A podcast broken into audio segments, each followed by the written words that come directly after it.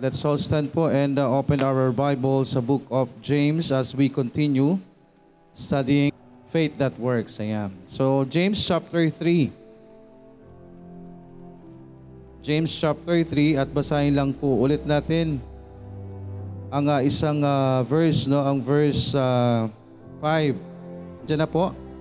Verse 5. James 3 chap, uh, ver, uh, chapter 3 verse 5. Ready? Read. Even so, the tongue is a little member, and boasteth great things. Behold, how great a matter a little fire kindleth. Tayo po'y manalangin, dakilang Diyos na nasa langit. Salamat po sa oras na ito.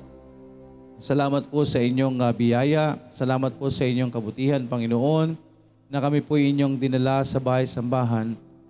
Patawad sa mga pagkukulang at mga pagkakasala at naway kabayan niyo po kami sa amin pong pakikinig. Tanggalin niyo anuman pong mga bagay na makakahadlang sa amin pong pakikinig. Salamat Panginoon. Kayo po ang magbigay ng wisdom sa bawat isa, bukas na puso't isipan at sa inyong lingkod. Kayo po ang mangibabaw, kayo po ang mag, uh, makita, kayo po ang marinig, Panginoon. Kayo po ang mangusap, Panginoon, sa bawat isa sa amin. Salamat, Panginoon. Pinupuri ka po namin at pinapasalamatan. Iniling po namin ang lahat ng ito sa pangalan po ni Jesus na aming Panginoon at tagapagligtas.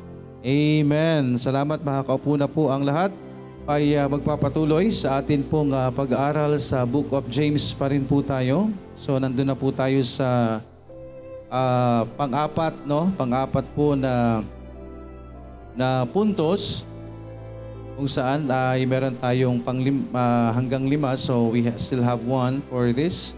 So biyaya ho ng Panginoon ay atin pong malapit ng matapos. So number four po is threats to faith. Again, threat po or uh, ito po ay uh, stumbling blocks, no? Na pwedeng uh, maging obstacle. No, pwede po bagang, uh, di ba, pag meron tayong, uh, maga meron tayong lakad, no, pwedeng katisura natin at maging uh, dahilan para maantala tayo sa pag, uh, paglalakad. Kagaya ho ng atin pong pananampalataya as we go along sa atin pong uh, buhay kristyano as we go along dun po, dun po sa atin pong uh, pananampalataya, pwede ho tayong uh, maka-encounter ho ng mga stumbling blocks sa buhay po natin. At maging sanhiyan para, alam mo yon yung, uh, yung, yung faith natin is manghina, yung faith natin is uh, umagal o yung paglago natin is maantala. Kaya ito is uh, stumbling block law na nagiging obstacle ho sa uh, paglago, no magiging obstacle ho sa paglago natin sa atin pong uh, pananampalataya. And uh, we're going to just uh, tackle or finish the first uh, one under this, threats to faith and letter A, that's the words that we convey. So ito po yung patungkol doon po sa atin pong mga salitang binibitawan. No? Bilang Kristiyano ho, uh, ito ho ay talagang uh, sa atin pong pananalita. No, kailangan talaga po nating uh, maging maingat. Amen po, maging maingat. Hanggat maaari po ay uh, atin pong pipigilan ang atin pong mga bibig, ang atin pong mga sarili. No? Uh, yun po bagang uh, pagsasalita natin. Kasi nga, sabi nga ho sa Bible na yung pong uh, pagsasalita, no? yung sa let, uh, verse 7, binasa natin, For every kind of beast and of birds and of serpents and of things in the sea is tamed and hath been tamed of mankind. Di po ba, ang tao po ang uh, nagpapaamo sa mga hayop. Pero ang tao mismo, but the tongue can no man tame. No? It is unruly evil, full of deadly poison. Kaya yung atin pong uh, dila, no, ay atin pong uh, dapat talagang atin pong babantayan. Amen po ba? So meron tayong uh, again pinag uh, under that uh, duty or atin pong uh, pananagutan bilang mga mananampalataya sa atin mo uh, the, the words that we convey meron tayong pananagutan ho sa bagay po na yan. No? Dahil pwede po yang makasira, no? Ah, sabi nga, pwedeng maging stumbling block ko ng sarili natin o maging sa ibang kapwa mananampalataya po natin. O kahit madalas sa mga wala pang tamang relasyon sa Panginoon. Kasi diyan po talaga tayo nasusubok, no? Yan ho tayo nasusubok. So uh, uh, our duty is to convey or the words that we convey is talagang atin pong ah talaga pong atin pong uh, umaga pipigilan natin yung mga sarili po natin. Okay? And we of course alam natin there's that danger sa atin pong mga binibitawang salita. No nakagaya ho na kapag ah, hinayaan lang ho natin yung dila ho natin, ang paghahalin tulad nga po sa dila ho natin is isang ah, apoy. No? Sabi po dito sa verse 6, And the tongue is a fire, a world of iniquity. So is the tongue amongst our members that it divideth the whole body. So tandaan po natin, no, sa anuman pong ah, anuman pong bahagi ho ng katawan po natin na nagkasala ay di ba, damay na. Damay na po ang buong katawan natin. Di po ba? Kaya nga ho sabi sa Bible, it is better to, kapag nagkasala ang atin pong ah, mata, it's better to lock it out. Nagkasala ang ating kamay, ano sabi po doon? Putulin. Kasi ang pagkakasala po ng isa sa katawan po natin ay pagkakasala ng buong katawan. Amen? No, pwede we, can uh, we may see this as uh, as as this na ang atin pong body parts, no? Literally, na kapag nagkasala po ang anumang pong uh, bahagi ng ating katawan, yan po'y dalaho ng buong katawan. Hindi lamang po yung mata yung nagkasala, bagkos yung buong katawan na. No? So lalo tigit po na ang tingin ho or ang sinasabi ho ng Biblia, alam nyo, nasa sobrang ah, talim. O kaya nga ho, sabi may matabil na dila eh. Alam natin na kapag ang isang ah, tao eh walang habas yung kanyang pagsasalita, ay talo niya pa ang may hawak na espada. Amen? Talo pa ho ang may hawak na patalim sa kanyang mga binibitawang salita.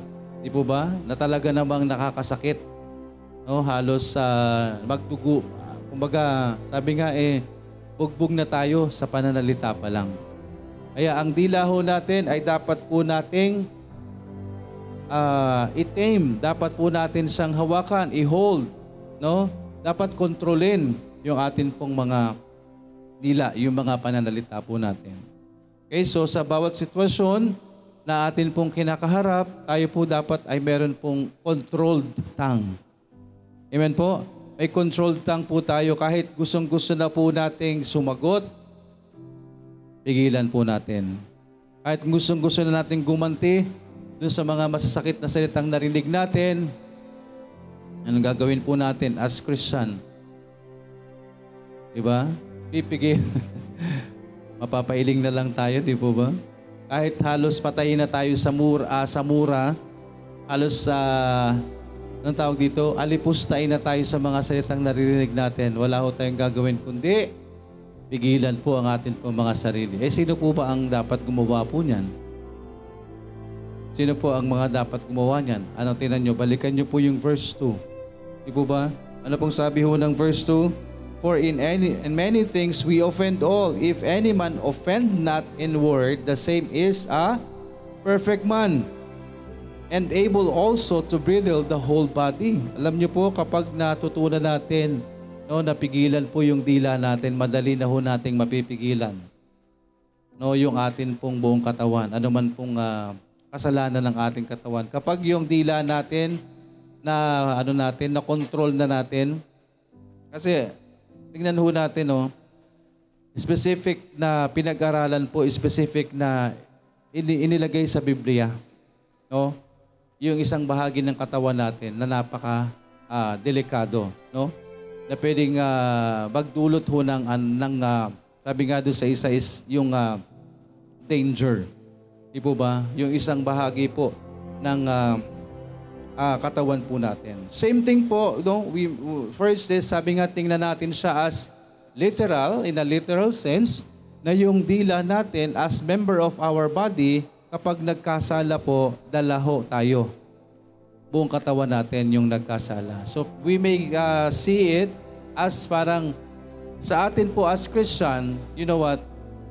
Tayo po as Christian ay maihahalin tulad po tayo. Kunwari, tayo bawat isa ho as at tongue, as a dila, No, na, ang, ang isang ah, pagkakasala po natin, sino po bang magdadala? Kapag ang isang Kristiyano po ay nagkasala, sino po ang affected? As a whole. As one body. Amen? As isang body po tayo. Kaya, no, ah, sabi nga po that ah, literal sense sa isang ah, banda na tayo, yung dila ay kailangan nating pigilan. Same thing ho as tayo as uh, individual member of this church, as individual uh, body, or may, di ba sabi nga, tayo ay is, sa isang katawan. Sino ang ulo natin?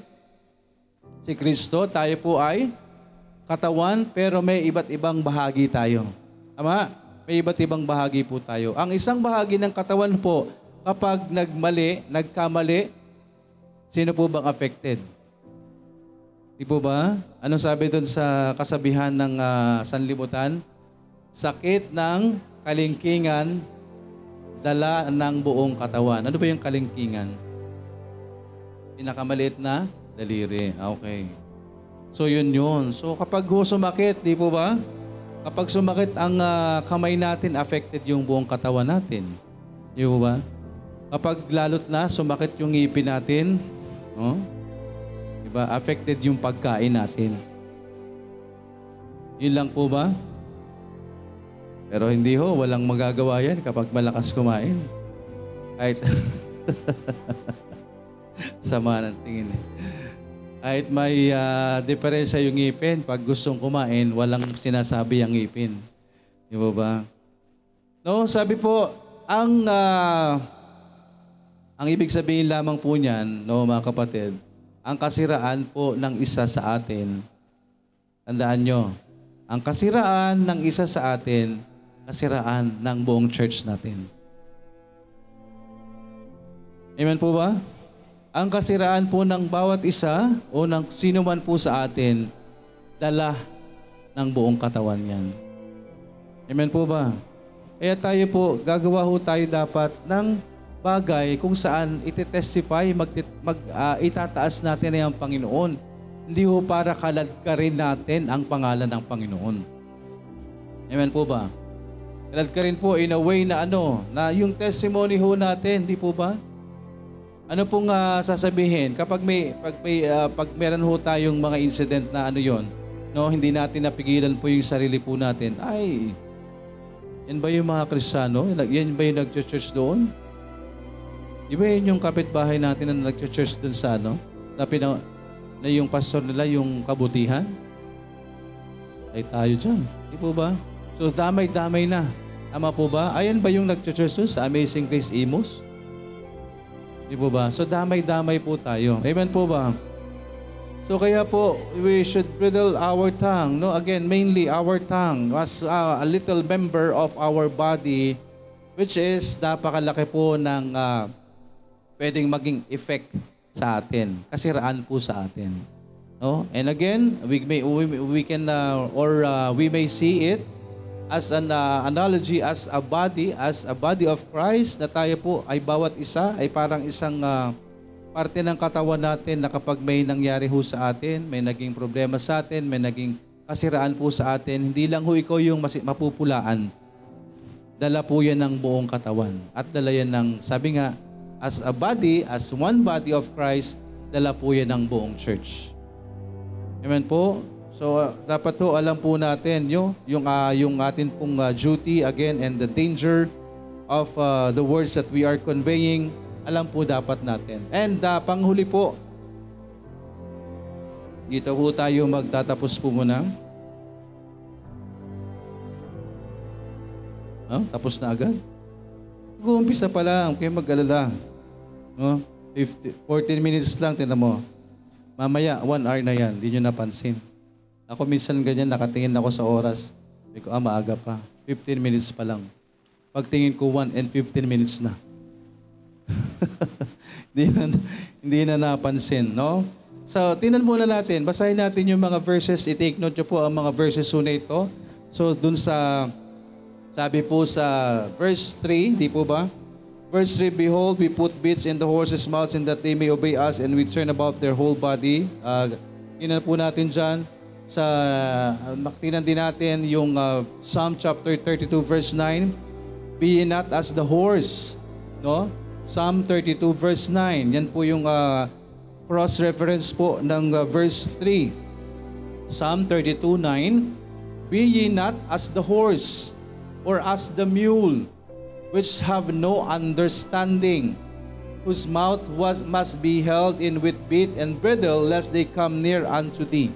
So dapat po tayo, mga kapatid, eh wag ho tayong maging, ah, alam niyo po yon, no? na kung hindi pa ho tayo lagyan ng busal, hindi pa tayo titigil, hindi pa tayo susunod. No? Kailangan po ay, ay, ipag, ipag-pray ho natin sa Panginoon no? Na magkaroon po tayo ng wisdom, magkaroon tayo ng understanding na hindi ko kinakailangan na tayo po ay ano, busalan palagi. No? Para sumunod. Dapat alam na ho natin as yung gagawin po natin as Christian. Amen po, as Christian. Sabi po sa Proverbs, at basahin po natin dito sa verse 5, Even so, the tongue is a little member and, and boasteth great things. Behold, how great a matter a little fire kindleth. Sa Proverbs chapter 12, verse 18, There is that speaketh like speaketh like the piercing of a sword, but the tongue of the wise is health. Again, so sabi nga po, no, ang pagsasalita ho natin is parang ano, para tayong may daladalang, as I mentioned kanina, para tayong may dalang patalim. Di po ba? Para tayong, ah, kapag nagsalita ho tayo ng hindi tama, no, ng masakit na mga salita, it is like what? but the tongue, uh, there is that speaketh like the piercings, piercings of a sword. No, as I mentioned kanina na ang salita ho natin kapag hindi ho tayo magiging maingat para tayong may dalang san, uh, patalim. Di po ba? Piercing like sword. No? Di ba? Naramdaman niyo na ba yun na may nagsalita sa inyo na parang hiniwa kayo? Totoo, no? Naramdaman nyo na ba yun na parang hiniwa yung puso nyo? Ganon katalim ang dila natin. No? Nagsalita lang pero parang tagos hanggang buto natin, hanggang puso natin. Ay, may kirot ba? No, naramdaman nyo na ba yan? Parang sinong nakarinig na niyan? Ha? Yung bagang parang hindi mo matanggap yung sinabi no, na ang sakit-sakit. Di po ba? Kaya anong dapat natin gawin po? No, yung pagsasalita natin, kailangan talaga nating pipigilan kasi once na nasaktan na natin, di na natin mababawi. Di ba ba? Kahit bigyan mo pa yan ng LV, ng Chanel, ng DNG, kahit bigay mo pa ng kung ano-ano yan, ando na yung sakit. Di po ba? Kaya ho, ang, sa paunang uh, pag-aaral pa lang natin, eh maging ano po tayo, maging mabagal tayo sa pagsasalita at mas mabilis sa pakikinig. Amen po? Swift to hear, slow to speak. No? Makinig muna po tayo. Kaya pag, alam nyo, uh, ito para sa, ito para sa ano to, mag-asawa, no? Particularly applicable. Kapag nag-aaway kayo, huwag kayong magsasabay. No? Kung sino yung, uh, alam niyo yon, it is always, be- sabi nga, it's, uh, it is better to give. diba? It's better to give than to receive. Hayaan mo lang siya magsalita, pagbigyan mo. Amen? Eh, better to give daw eh. Oh. Di alam niyo po, alam mo, kapag ikaw yung nagsalita na nagsalita, sino bang napapagod? Di ba? Pagtapos magsalita ng babae, oh, tapos ka na. Amen. Hello? Relate ba? No? Alam niyo po, kapag may uh, mayroon po tayong uh, ganyan, di pagkakaunawaan, it is better to be silent. Tandaan niyo po, it is always takes two to quarrel. No, para mabuo ang gera, dalawang panig yan. Sa palagay mo, pag hindi ka gumaganti, may gera? Wala. Titigil yan. Hello, amen, mga amen? Ay, sino ba?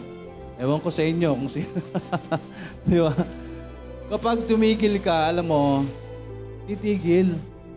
Di ba? Parang nga sabi doon sa Proverbs, di po ba? Kapag may kaaway ka, ano, gawan mo ng mabuti. Di tama ba ako?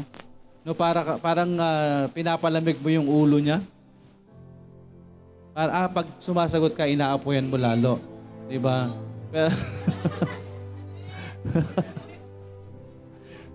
Ewan ko sa iyo, sino bang kaaway mo? Wala ka namang asawa ah. Ah, ah nakaka-relate pa rin.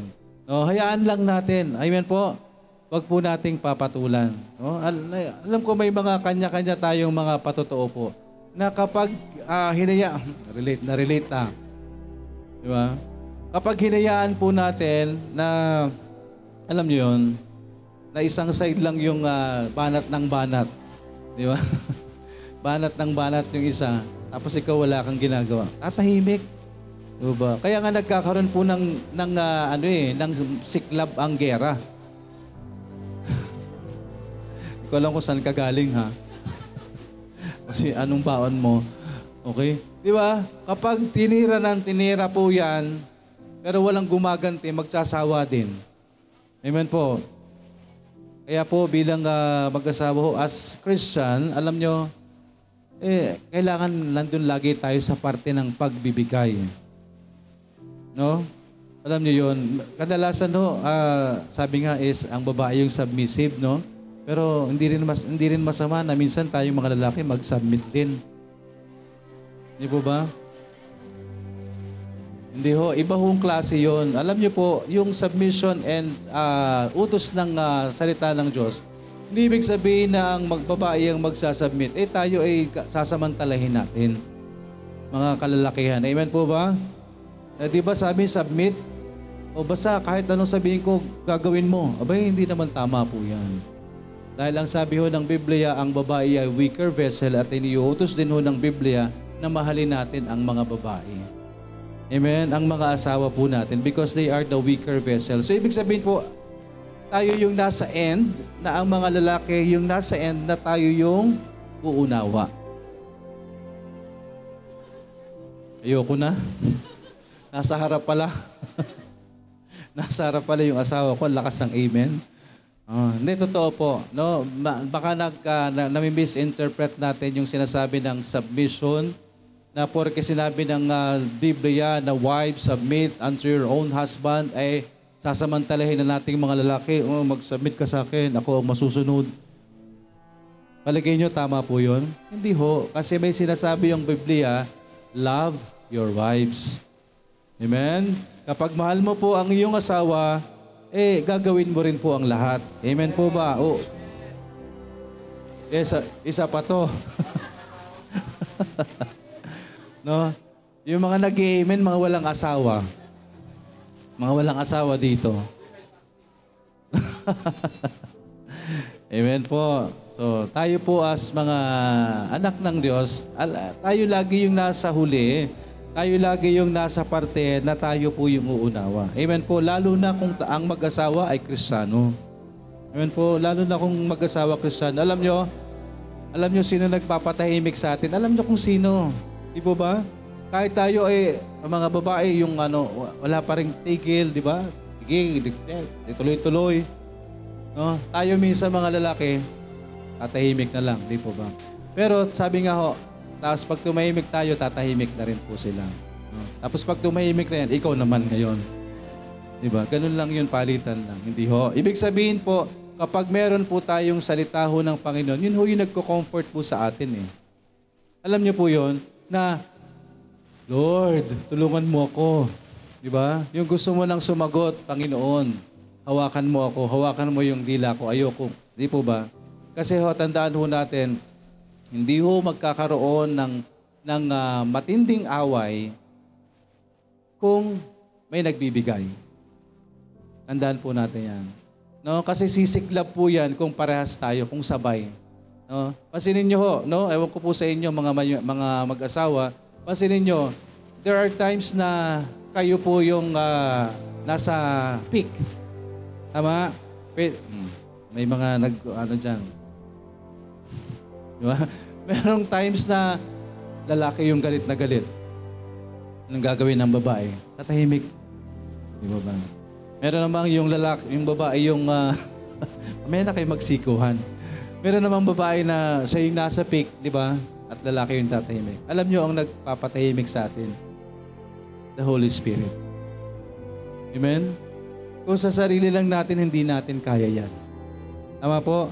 Kaya, pag uh, salamat na lang, may salita ng Diyos. Amen po, salamat na lang ligtas po tayo. Amen po. Kasi kung sa sarili ho natin, ako, sa, ako po bilang ako, kung hindi po ako ligtas, eh hindi ko po alam. No. kaya, sinasabi ko lagi kay Sis Vips eh, Masalamat ka, save ako. ha? Oo, pero dumidi, bumibilog yung lanlalaki yung ma. Pasalamat ko, ligtas ako. Di ba? Alam nyo, mga kapatid, biblically speaking, pwede tayong magalit.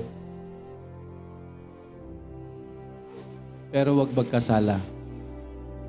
Be ye angry and sin not. Amen po. Ilabas yung galit and then afterwards, wala na. Diba? Ibig sabihin doon, ang, ang context po niyan, do not let the sun go down upon your wrath. Kasi kapag yung galit po is nabukasan na, doon ka na nagkakasala. Ibig sabihin po, huwag tayong magkikimkim ng galit.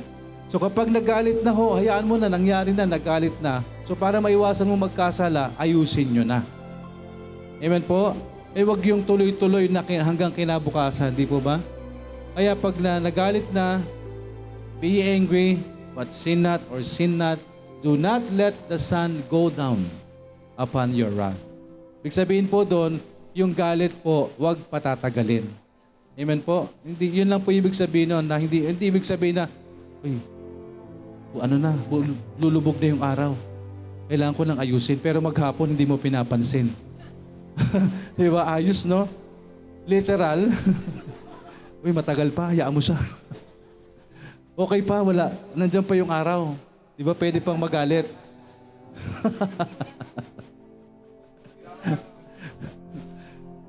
Niliteral, no? Biblical naman po eh. Huwag daw hayaang sumama sa paglubog ng araw na galit ka. So, hintayin mong lumubog, bago lumubog ng araw sa ka makipagbati. So, buong maghapon, huwag mong pansinin. Ewan ko. Di ba ba? Hindi po ibig sabihin na ganon. Ibig sabihin lamang po, huwag po nating patagalin. Amen po?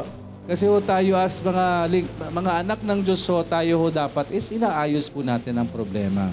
Amen? Inaayos po yung problema, hindi po tinatakasan. Amen? Haharapin. Mamo, o oh, yun. Amen. diba? Hindi tinatakasan. Naharapin po natin. Okay? So again, sabi po dyan, uh, sa verse 5, again, Psalm 12.3, the Lord shall cut off all flattering lips and the tongue that speaketh proud things. Yan, no? Flattering lips and the tongue that speaketh proud things. Sa verse 6 po, ang sabi po dito, verse 6, And the tongue is a fire, a world of iniquity, so is the tongue amongst our members, that members that it defileth the whole body and setteth on fire the cause the course of nature and is set on fire of hell. So Matthew Matthew chapter 15 verse 11 Not that which goeth into the mouth Ano sabi? Not that which goeth into the mouth defileth a man but that which cometh out of the mouth this defileth a man. Okay, so ano po yung na, ano po yung hindi tama? Ano po yung uh, para magkasala ho ang tao? Hindi ho yung mga bagay o ano mga na pumapasok sa bibig po natin. No, kung hindi sa mga salitang lumalabas po sa atin. Doon po tayo nagkakasala. No? Kaya tingnan niyo pong mabuti, yung uh, sinasabi ho ng salita ng Diyos patungkol po sa talagang sa pagsasalita no, patungkol sa pagsalita at patungkol po sa atin pong mga dila na talagang it is very important as Christian na kailangan po talaga nating turuan yung atin pong sarili, ipag-pray ho sa Panginoon na makontrol po natin yung atin pong mga dila. Amen po, makontrol po natin yung ating pong mga pagsasalita. The words that we are conveying or the words that we convey, dapat maingat po tayo. Amen? Alam nyo, mas maging maingat po tayo unang-una. No, unang-una po sa atin pong ah, pamilya. Amen po. Your words is either, ano sabi doon? Build or, ano sabi? Pwedeng maka uplift or pwedeng maka Di po ba? Sa atin pong mga pananalita. No? Lalo na po sa atin pong mga anak. Di po ba? Tayo po bilang mga magulang, kailangan is, ang mga anak po natin is kakausapin din po natin. No? Nang hindi basta yung kakausapin lang natin, galit tayo, di po ba? May gusto tayong sabihin. No?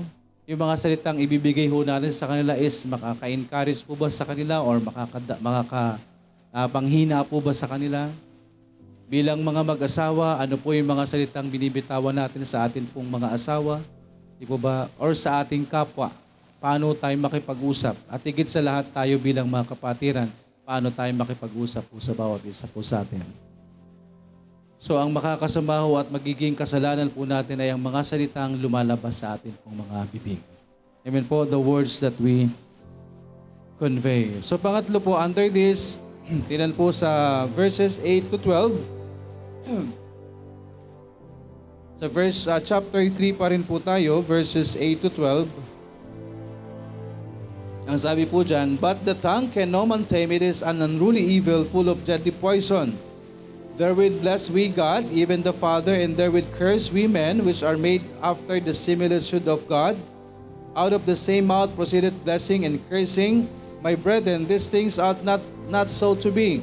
That a fountain send forth at the same place sweet water and bitter.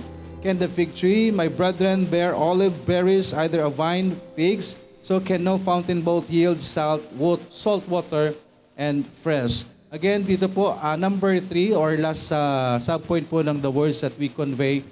Ito pong ah, number three is uh, this honesty.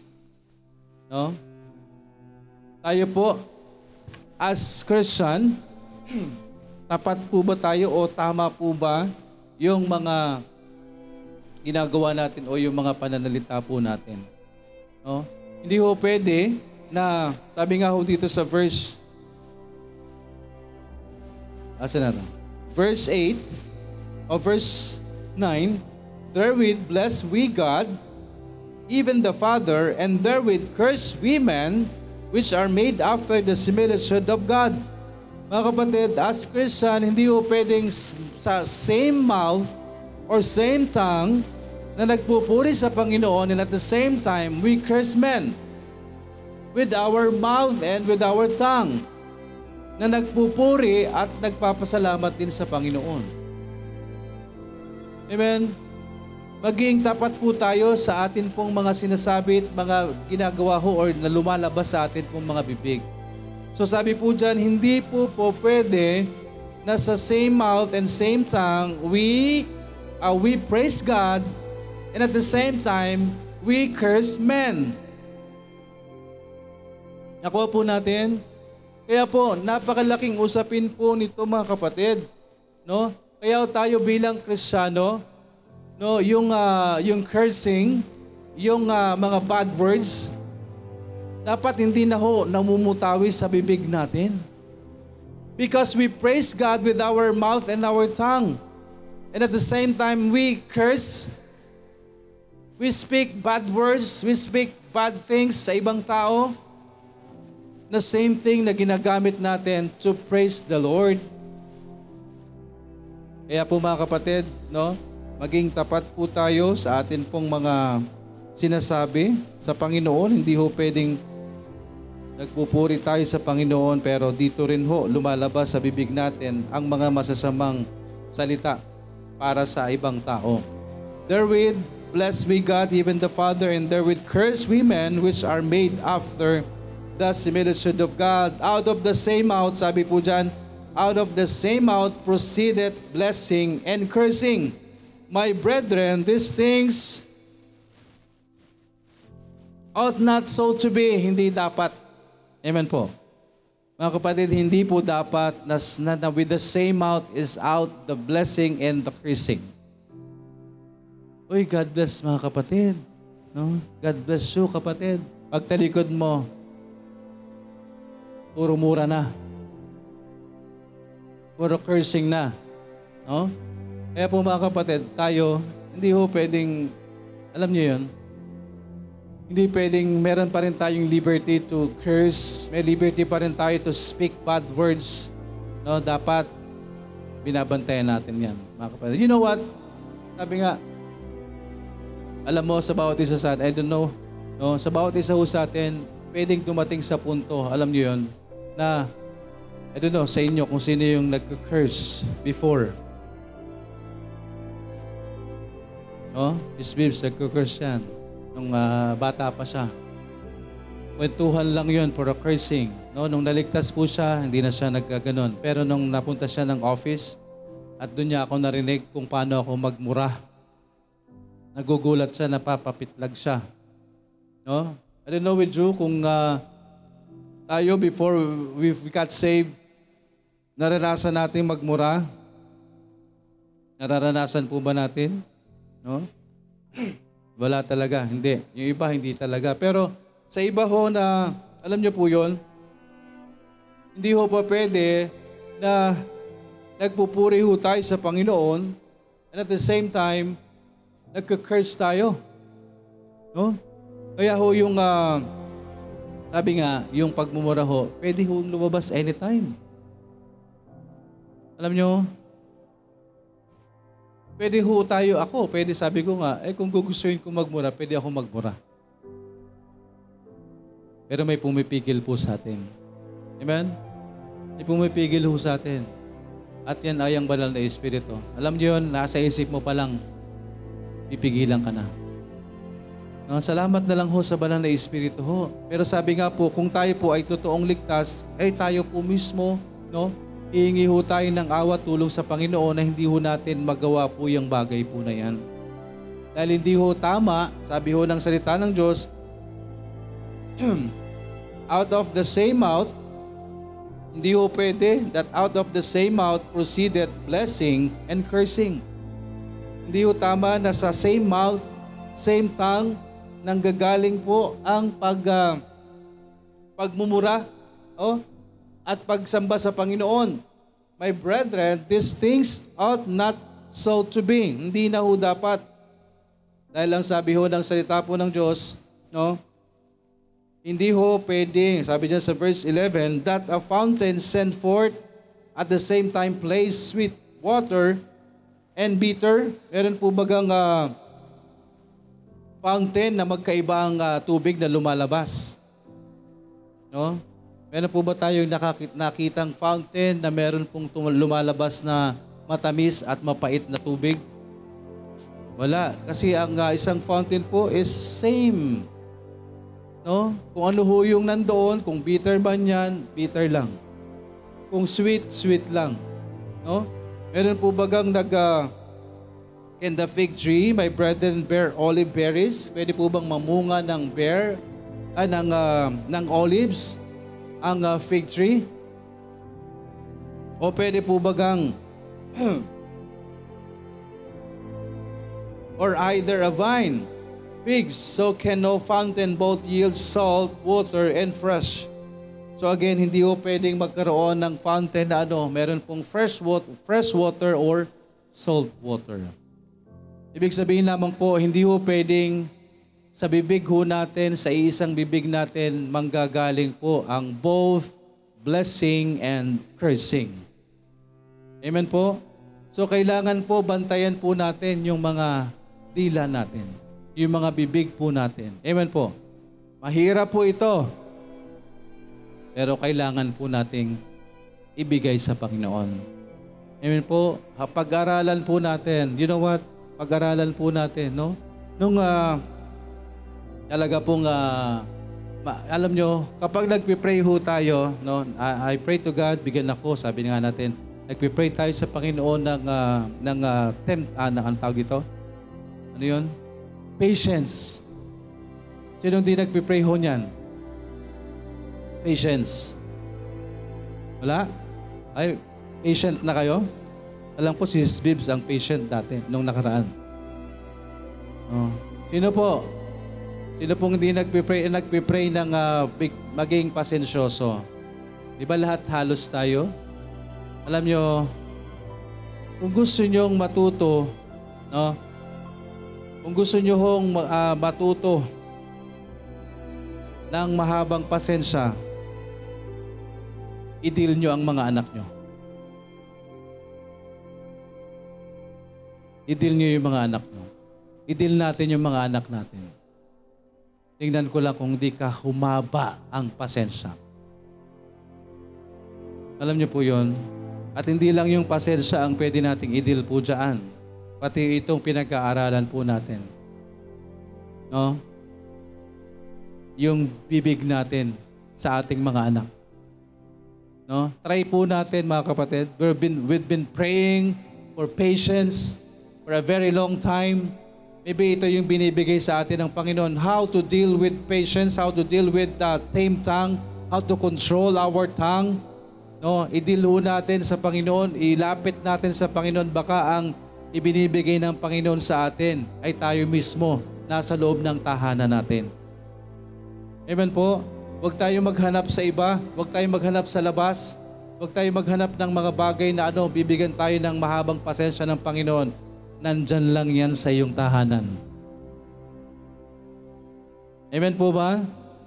Kami po, ay nako, danas na danas po namin yan. Di ba? Sino bang di nakakilala kay Paul Joshua? No? Alam nyo, ang laki ng naitutulong sa amin yan. Ang laki ng itinuturo sa akin yan ng Panginoon. Yung bagang huwag kang magsalita. Yung ah, ipipikit mo na lang.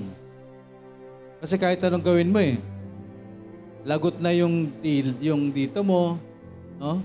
Alam niyo po yon Luwa na yung mata mo. Baka naman kailangan nating ayusin, baguhin yung approach natin. Baka hindi sigaw ang kailangan ng anak natin. Amen? Baka hindi ho sigaw ang kailangan nila. Baka this time, Joshua, gawin mo na yung assignment mo. Ang hirap!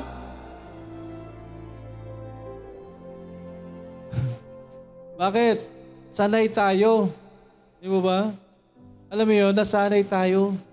Pero itry ho natin. No? Baka ito yung binibigay sa atin ng Panginoon. Matuto tayong humaba yung pasensya natin. No? Alam niyo po yon. No? Pansinin natin, tayo, aminin natin sa hindi, mga magulang. Hello, asa ng mga magulang? Parents. Pansinin nyo ah, if you're dealing with children or child that is not your own, paano nyo dinidil? Paano nyo dinidil ang inyong mga anak na hindi inyo anak?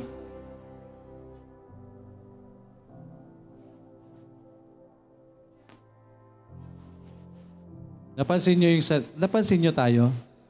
Kasama kami dyan. Paano nyo idinidil ang anak ng ibang, ng ibang magulang? But when it comes to your own, paano natin dinidil ang anak natin?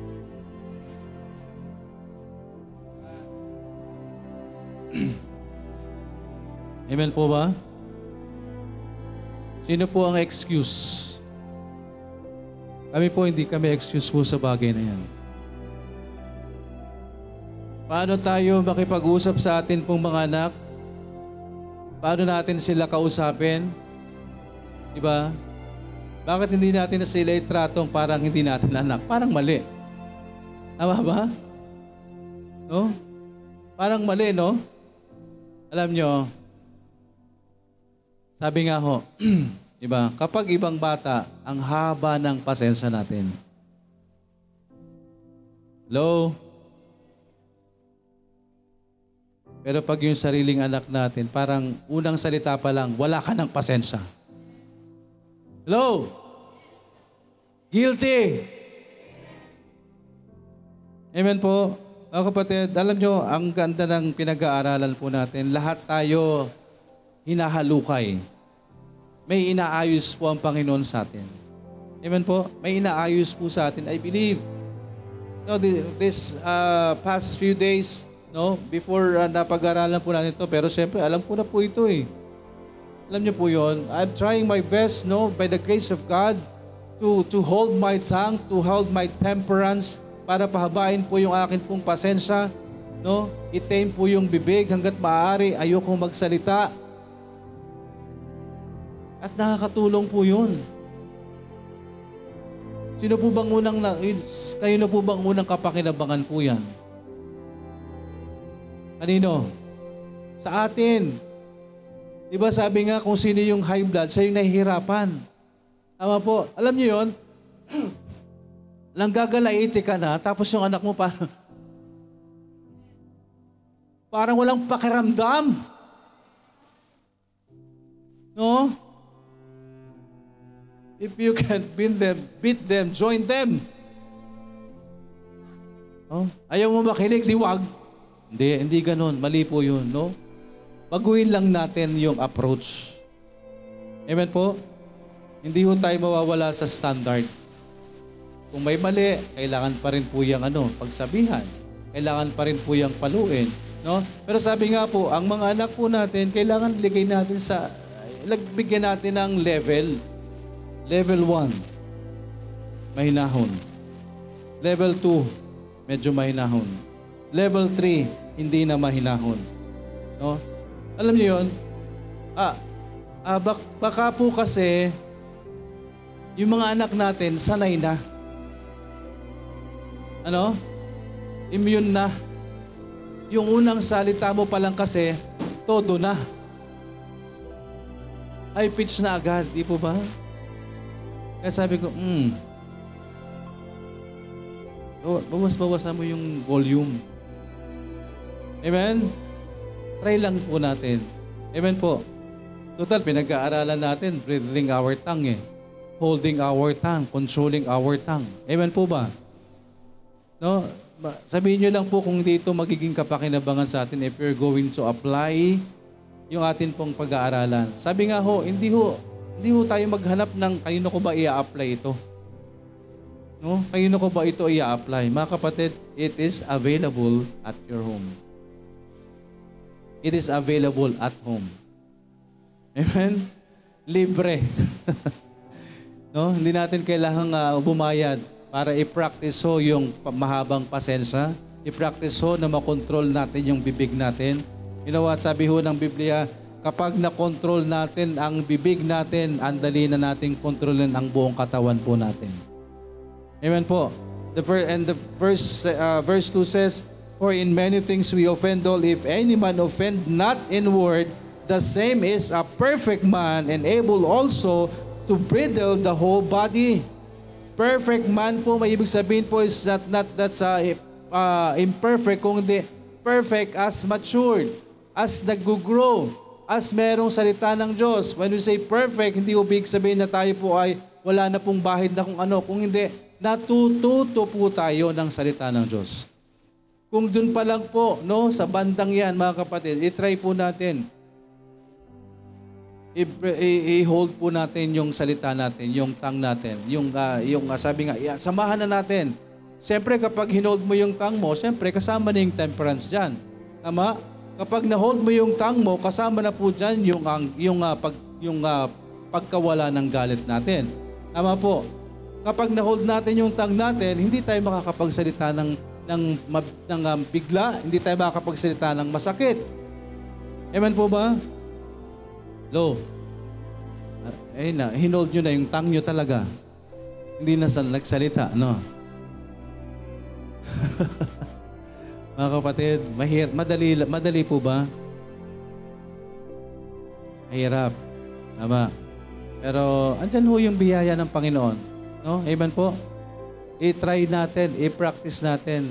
I-practice natin unang-una sa tahanan. Amen? Amen po ba? Sa tahanan po. Kasi alam niyo po, mga kapatid, madali pong uh, kontrolin yung mga bata kapag andito. At madali magpagsabihan ng mga bata kung hindi natin anak. Di po ba? Pero doon ho mapapractice. Doon natin mapapractice ho yung patience. No? Doon natin mapapractice na i-hold yung bibig natin, yung tongue natin. No? Sa sariling tahanan po natin. Amen po. Doon po talaga dapat. Amen? Hindi ho dito sa tahanan po natin. Sabi nga ho, eh, ilang oras lang ho tayo sa loob ng simbahan mas mahaba po tayo sa mga tahanan natin. Amen? Mas mahaba po tayo doon. So, doon po natin gawin, simulan po natin. No? At dahil narinig po natin yan, maya-maya pag uwi natin, susubukan na tayo. No? Amang tao, may assignment si Joshua.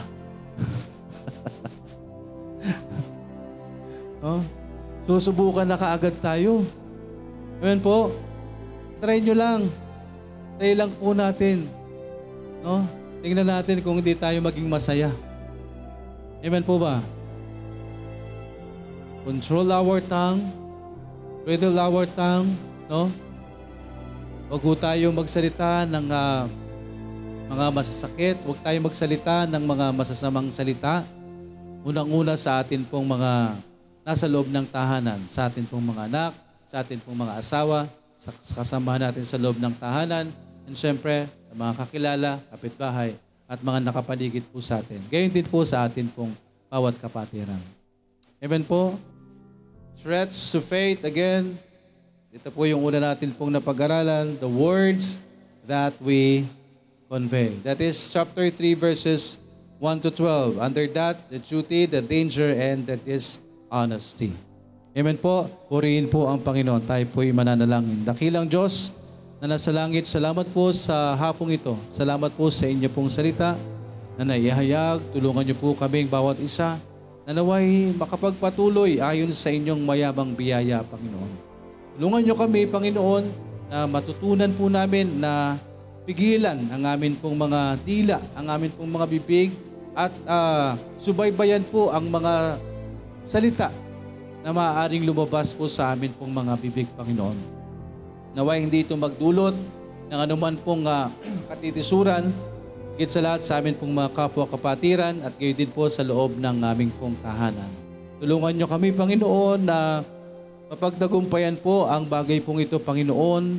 Uh, makita ho namin yung uh, dapat po namin gawin, Panginoon, bilang iyong, bilang iyong mga anak. Paano kaming dapat na maging maingat yung duty po namin uh, in conveying your words or yung pananalita po namin, Panginoon, bantayan po namin ang amin pong mga sarili. Ngayon din po yung maging maingat kami, Panginoon. Makita namin yung danger, yung, ka, yung maaring mangyari ho, Panginoon, na sa amin pong mga hindi pag-iingat na pagsasalita ay maaring makasira, Panginoon, sa amin pong pamilya o sa amin pong kapwa. Ngayon din po maging tapat kami, Panginoon, sa amin pong mga sinasabi, sa amin pong pagpupuri, Panginoon, Tulungan nyo kaming maiwasan po namin na makapaglabas ng mga masasamang salita na ito'y amin pong bibig na ginagamit din ho sa pagpupuri sa inyo, Panginoon. Naway huwag po kaming madaya ng kaaway, Panginoon, na ang bibig na ito'y hindi namin bantayan at hayaan lang namin na, na lumabas po ang masasama kung saan ay ginagamit namin sa pagpupuri sa inyo, Panginoon. Kaya tulungan nyo kami, Panginoon, na maiayos. Maiayos po ang lahat ng ito, Panginoon. Bigyan nyo kami ng mahabang pasensya at uh, naway patuloy nyo kaming gabayan para mabantayan po namin ang amin pong mga pananalita. Panginoon, salamat po at naway ang bagay na ito hindi ho maging katisuran sa sino man po sa amin pong makakasalamuha, Panginoon. Tulungan niyo po kami, Panginoon, ang bawat tahanan na iyong mga anak na nandito, ang bawat isa na nagpapatuloy sa inyong mayamang biyaya ay inyo pong gabayan, Panginoon. At sa mga pag-aaral namin ito, particular naming pinag-aaralan po, Panginoon, ang mga bagay na ito ay tulungan nyo kami na ang amin pong mga napag-aralan ay amin pong maisabuhay. As your word says, be doers of the word and not just hearers deceiving our own selves. Salamat po Panginoon sa inyo na po namin titinatagubilin ang lahat ng amin pong mga dalangin. Ngayon din po, ang patuloy naming dalangin para sa kaligtasan ng amin pong mga, bu- mga mahal sa buhay, sa inyo po namin ipinagkakatiwala, Panginoon. Salamat sa Panginoon at pinupuri ka namin at ah, pinapasalamatan po, Panginoon, hinihiling namin ang lahat ng ito sa pangalan po ni Jesus na aming Panginoon at tagapagligtas. Amen.